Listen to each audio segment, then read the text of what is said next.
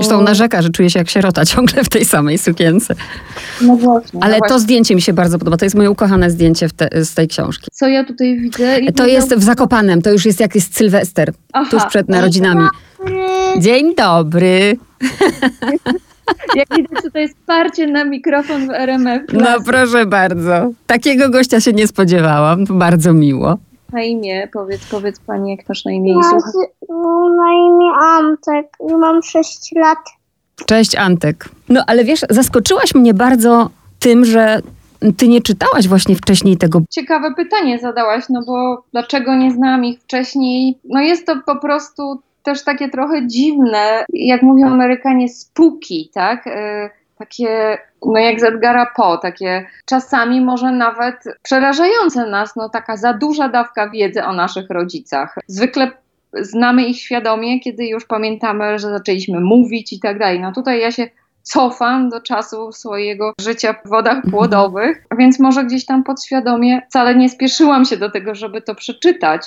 A poza tym, podobno nasze mózgi pracują tak, że chcemy pamiętać, znaczy nawet nie podobno, czytałam taką książkę z zakresu neurobiologii, że lubimy pamiętać to, co jest dobre. No, chodzi o to, żebyśmy, prawda, przetrwali, żebyśmy jakoś blokowali te złe wspomnienia, więc y, nie zawsze w dziennikach y, czytamy o sobie zwroty pozytywne.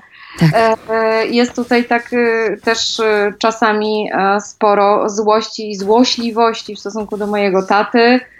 E, Jak każda inteligentna osoba, moja mama była też złośliwa, była świetną felietonistką, więc no oczywiście... To od razu ci zadam to pytanie. y, Przepraszam za takie brutalne, ale no właśnie chodzi o taką szczerość. Powiem ci, co mnie tak, jak czytałam, to tak aż mnie odrzuciło. Nie umiem teraz w tej chwili tego znaleźć, kiedy ona mówi, do ciebie się zwraca, zapisuje, że w zależności od tego, jak ty się zachowujesz, to nazywa cię, nie wiem, czy kochanie, czy dzidziu, albo świnio. Czy ty umiesz to czytać jako y, dziennikarka felietonistka, czy ty jednak czytasz to jako córka? Znaczy czytam jedno i czytam jako jedno i drugie. Oczywiście też e, no, świn, świnka może, świnia może być e, bardzo dwuznaczne. e, No też prawda. Zawsze się bardzo bawi językiem i to też jest książka o PRL-u, o języku tamtych czasów, o języku osób, z którymi ona koresponduje, z którymi się spotyka.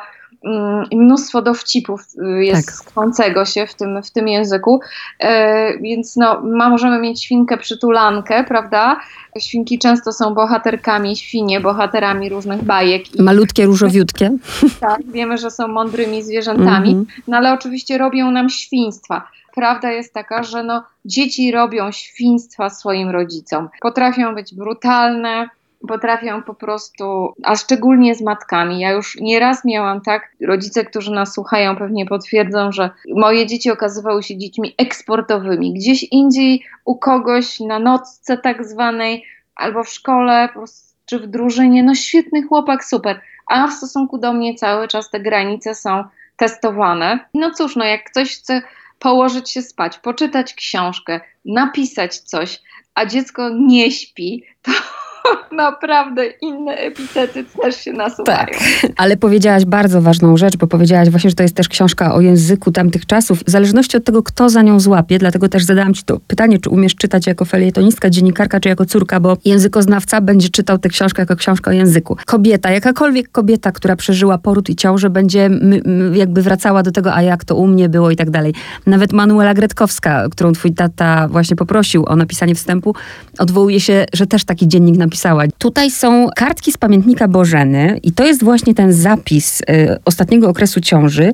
Twoja mama chciała, przygotowywała to do druku, ale zdecydowała się użyć pseudonimu właśnie Bożena. Bożena jest z nią od początku jej e, dzienników e, i właściwie nie mamy jeszcze takiej e, żadnej potwierdzonej hipotezy. Badacze literatury, którzy się zajmują tymi dziennikami, uważają, że może chodziło na początku e, po prostu o bezpieczeństwo, bo mama zaczynała pisać, e, nas, kiedy miała 9 lat, jeszcze takim pismem po prostu e, niewyrobionej dziewięciolatki, te dzienniki. No były to trudne czasy politycznie, cenzura i tak dalej. Może się po prostu chciała chować, gdyby w czasie, nie wiem, Mhm. jakiejś rewizji czy coś ktoś dotknął, dorwał to. Poza tym no, dzieci chowają swoje zapisy zapiski intymne przed rodzicami. Zawsze jak matka najdzie, no to można powiedzieć, że to dziennik jakiejś Bożeny. No, ja bardziej to widzę jako taki, takie przebranie. Myślę, że mamie było bardzo trudno zdecydować się na jedną osobowość w życiu i zarówno mhm. osoby, które ją znały, jak i my, jako czytelnicy jej i, i słuchacze piosenek, no widzimy, że tych osobowości jest mnóstwo w Agnieszce Osieckiej, kilkadziesiąt. Być może nie mogła się sama przed sobą zdobyć na taką szczerość i zawsze zakładała ten kostium Bożeny. Nie wiem. E... Jedno zdanie, które też jest niezwykłe dla mnie, e, w kontekście też, poczekaj, tylko muszę je znaleźć. W kontekście też tego, bo ty nigdy tego nie ukrywasz i zawsze też mówisz o uzależnieniu swojej mamy. E, kiedy mówi to słowa, o godzinie 13.55 trwało to parę minut, ale strasznie się wysiliłam i pierwszy chyba raz w życiu i w tym szpitalu myślałam nie tylko o sobie, tylko o tym dziecku, żeby wszystko robić jak trzeba, żeby się nie udusiło. Powiem ci, że jak to czytałam, to mnie to niezwykle wzruszyło, bo w ogóle też, żeby, żeby umieć przyznać, bo uzależnienie jest też chorobą, pewnego rodzaju chorobą e, egocentryzmu, prawda? Więc żeby umieć też to przyznać, że właśnie chyba pierwszy raz w życiu nie myślałam tylko o sobie, to coś wielkiego. Naprawdę zgadzam się z Tobą i już e, kolejna osoba mówi mi właśnie, że, że bardzo się wzruszyła czytając ten, ten dziennik. No ja czytam go też jako, feliet, jako felietonistka właśnie i zachwycam się po prostu różnymi grami słownymi tam i tą różnorodnością form. No i też jako, jako czytelniczka, e, tak samo jak Ty, bardzo dużo czytam, obserwuję co się dzieje i, i w ogóle słuchacze RMF Classic, co się dzieje na rynku książki od lat, że mieliśmy taką fazę na potwornie grube książki E, grube sagi, grube powieści. Ta kondensacja, właśnie to, że to jest mała książeczka, to mnie po prostu zachwyca. Może miałam już przesyt właśnie takiej nieznośnej formy, która była w tych poprzednich tomach mamy dzienników i też w ogóle grubych książek na rynku, a tutaj jest kondensacja i dlatego po to jest taki mały skarb, taka perła dla ludzi, którzy interesują się tak. twórczością Agnieszki Osieckiej, dla polonistów, dla ludzi, którzy y, badają literaturę też od strony feministycznej, dlatego Manuela Gretkowska tu przywołana przez ciebie oczywiście pasuje idealnie, bo no właśnie, bo w końcu ta ciąża, ta to, to ciało, to borykanie się z porodem trafia do literatury, prawdziwej literatury, prawda? Jest tematem że nie musimy pisać tylko o wojnie i pokoju, czy o jakichś e, filozoficznych e, sprawach, czy ekonomii, bo możemy pisać też o macierzyństwie, prawda? E, I, I, wydawać na ten temat poważne, poważne książki. Ale myślę, że może zachęcić po prostu do świata literatury osoby, które w ogóle wcześniej nie czytały wiesz, poezji czy książek Agnieszki Osieckiej, tylko to będzie na przykład jedyna książka Agnieszki Osieckiej, po którą sięgną, bo jest mhm. właśnie na taki temat taki totalnie ludzki, tak. taki przyziemny i to jest ten talent, myślę, mamy, właśnie jej zjawisko Agnieszki Osieckiej, że ona do tych polskich Madon e, trafia z, i z tą piosenką o tym, że jak trudno jest znaleźć, nie wiem, miejsce w przedszkolu i że dostajemy tylko tam ten kwiatek na święto kobiet. Myślę, że to może być taka książka dla osób, które no, na co dzień nie mają czasu, czy nie mają nawyku czytania. Czytanie jest kiedy się zrobi nawykiem, to, to się czyta, ale nie zawsze mamy czas i, mm-hmm. y, i po prostu środowisko, z którego pochodzimy, nie zawsze nam daje tę możliwość, żeby ten nawyk akurat sobie wyrobić. Nie wiem, czy znasz odpowiedź na to pytanie, ale sobie je teraz zadałam, że co innego, jak Agnieszka Osiecka jest y, poetką, autorką tekstów, a co innego jak Właśnie, pisze list i jest i pokazuje siebie, czy pisze dziennik. E, bardzo też mnie wzruszył jeden list do twojego taty, gdzie, gdzie ona zwraca się, nawet mam tu gdzieś, o, piesiu, kochany koziołku nocny. W ogóle to jest tak cudowny list i, ta, i tak, e, tak czuły.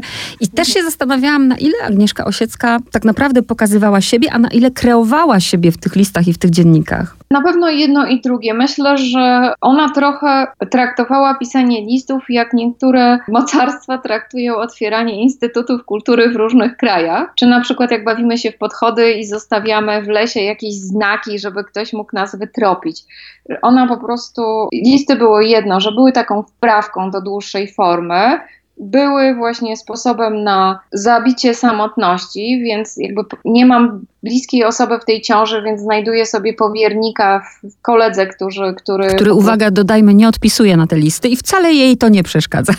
Nie, ale jest inteligentny i wie, ona wie, że on doceni tak. tę literaturę i że jak się spotkają w szpilkach czy w europejskim barze, to, to natychmiast wrócą do rozmowy, prawda, w realu, a rozpoczętej w pisaniu, ale że była takim taką formą oznakowania terenu, bo tych korespondentów mama naprawdę miała i korespondentek wiele w życiu. Gdzieś można powiedzieć, że jest to piękne, ale jest też coś w tym takiego żałosnego. I mówię to z, z, pełną odpowiedzialnością, że e, no po prostu tak brakowało jej tych głasków, tego, żeby ktoś jej wysłuchał, żeby, żeby ten list gdzieś dotarł, żeby został, żeby została pamięć o niej. E, I miała korespondentki i w Nowym Jorku, i właśnie tutaj no, w swoim środowisku i w Maison Lafitte. Można powiedzieć, że przez ten niedobór, wiesz, uczuć, dzięki temu my zyskujemy, bo mamy historię tak. tamtych czasów po prostu. Tak. I na koniec, bo obiecałam, że 20 minut i tak już przekroczyłam ten czas, e, jest taki tekst, e,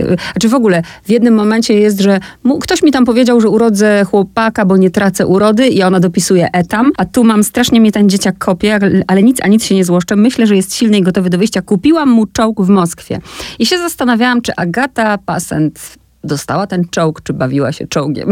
Samego czołgu e, nie pamiętam, ale może przez to, że wychowywał mnie później jednak ojciec, to byłam takim, jak mówią Amerykanie, typowym tomboyem, a ta Moskwa w ogóle wraca teraz też po prostu złowieszczo z, tego, z, z tych lat 70., tak. Mama tam się wybiera do tej Moskwy w ogóle tak. na, na Krym, ale to nie będziemy już spoilerować. O Rosjanach zresztą mówi ciekawe rzeczy, to też inne spojrzenie teraz na to. Mhm. Owszem, byłam dziewczynką, która raczej bawiła się tak zwanymi żelaźniakami. Nie wiem, czy pamiętacie takie określenie. Tak, takie samochodziki metalowe. A, no pewnie. Rzeczywiście bawiłam się i, i żołnierzykami niestety też, no. A na koniec ten tytuł. Mama. Tak, tak zatytułowała, tak? Tak, zatytułowała ten swój dziennik, który e, jakby e, proponowała do druku. Nie wiem, tak naprawdę miały być korekty, w końcu nie doszło do tego, że on się ukazał za jej życia. No i oczywiście może, Oczywiście zostawiam już Państwu interpretację, bo to naprawdę może być tak wieloznaczne. Bardzo i teraz jak rozmawiamy, też czasami mi się wydaje, że, że ten moment, tak, no, czekamy na to człowieczeństwo, żeby ten horror wokół nas się skończył, a nie możemy się doczekać tak naprawdę, bo tego człowieka, tego humanizmu nam brakuje. Od razu czekając na Godota się kojarzy, nie? Tak. No i zdjęcia, no. Masz jakieś swoje ulubione, to już absolutnie ostatnie pytanie. I jakoś bardzo cenię, właśnie cieszę się bardzo z tego tylko zdjęcia, gdzie jest mama w ciąży, bo jak powiedziałam, no jest tak mało tych, tych zdjęć i dzięki tej książce w ogóle zobaczyłam ją w ciąży, bo nigdy mi takich zdjęć nie pokazywała i musieliśmy gdzieś po prostu wygrzebać to zdjęcie. I zobaczyłaś siebie. No, można tak powiedzieć, właśnie. Agata Pasent, bardzo Ci dziękuję za czas. I, i, I, chciałam też powiedzieć, że naprawdę doceniam to, że zgodziłaś się na tę rozmowę, bo, bo też nie masz łatwo teraz i, i bardzo szczerze też y, przyjmij kondolencje od naszego zespołu. Dziękuję, ja dziękuję bardzo w ogóle słuchaczom i ta muzyczka w tle, no to był właśnie mój syn Antoni. Wiesz, są takie e, muzyczki w tle w radiu, że tam słychać na przykład jakieś ptaszki albo tak, tak zwane dźwięki, prawda? No może, może ktoś kiedyś wyprodukuje taki właśnie dźwięk w tle z dzieckiem. może, może czas na to. Wyprodukowałyśmy podczas tej rozmowy. O to chodzi. Dzięki, do usłyszenia. Do usłyszenia, wszystkiego dobrego.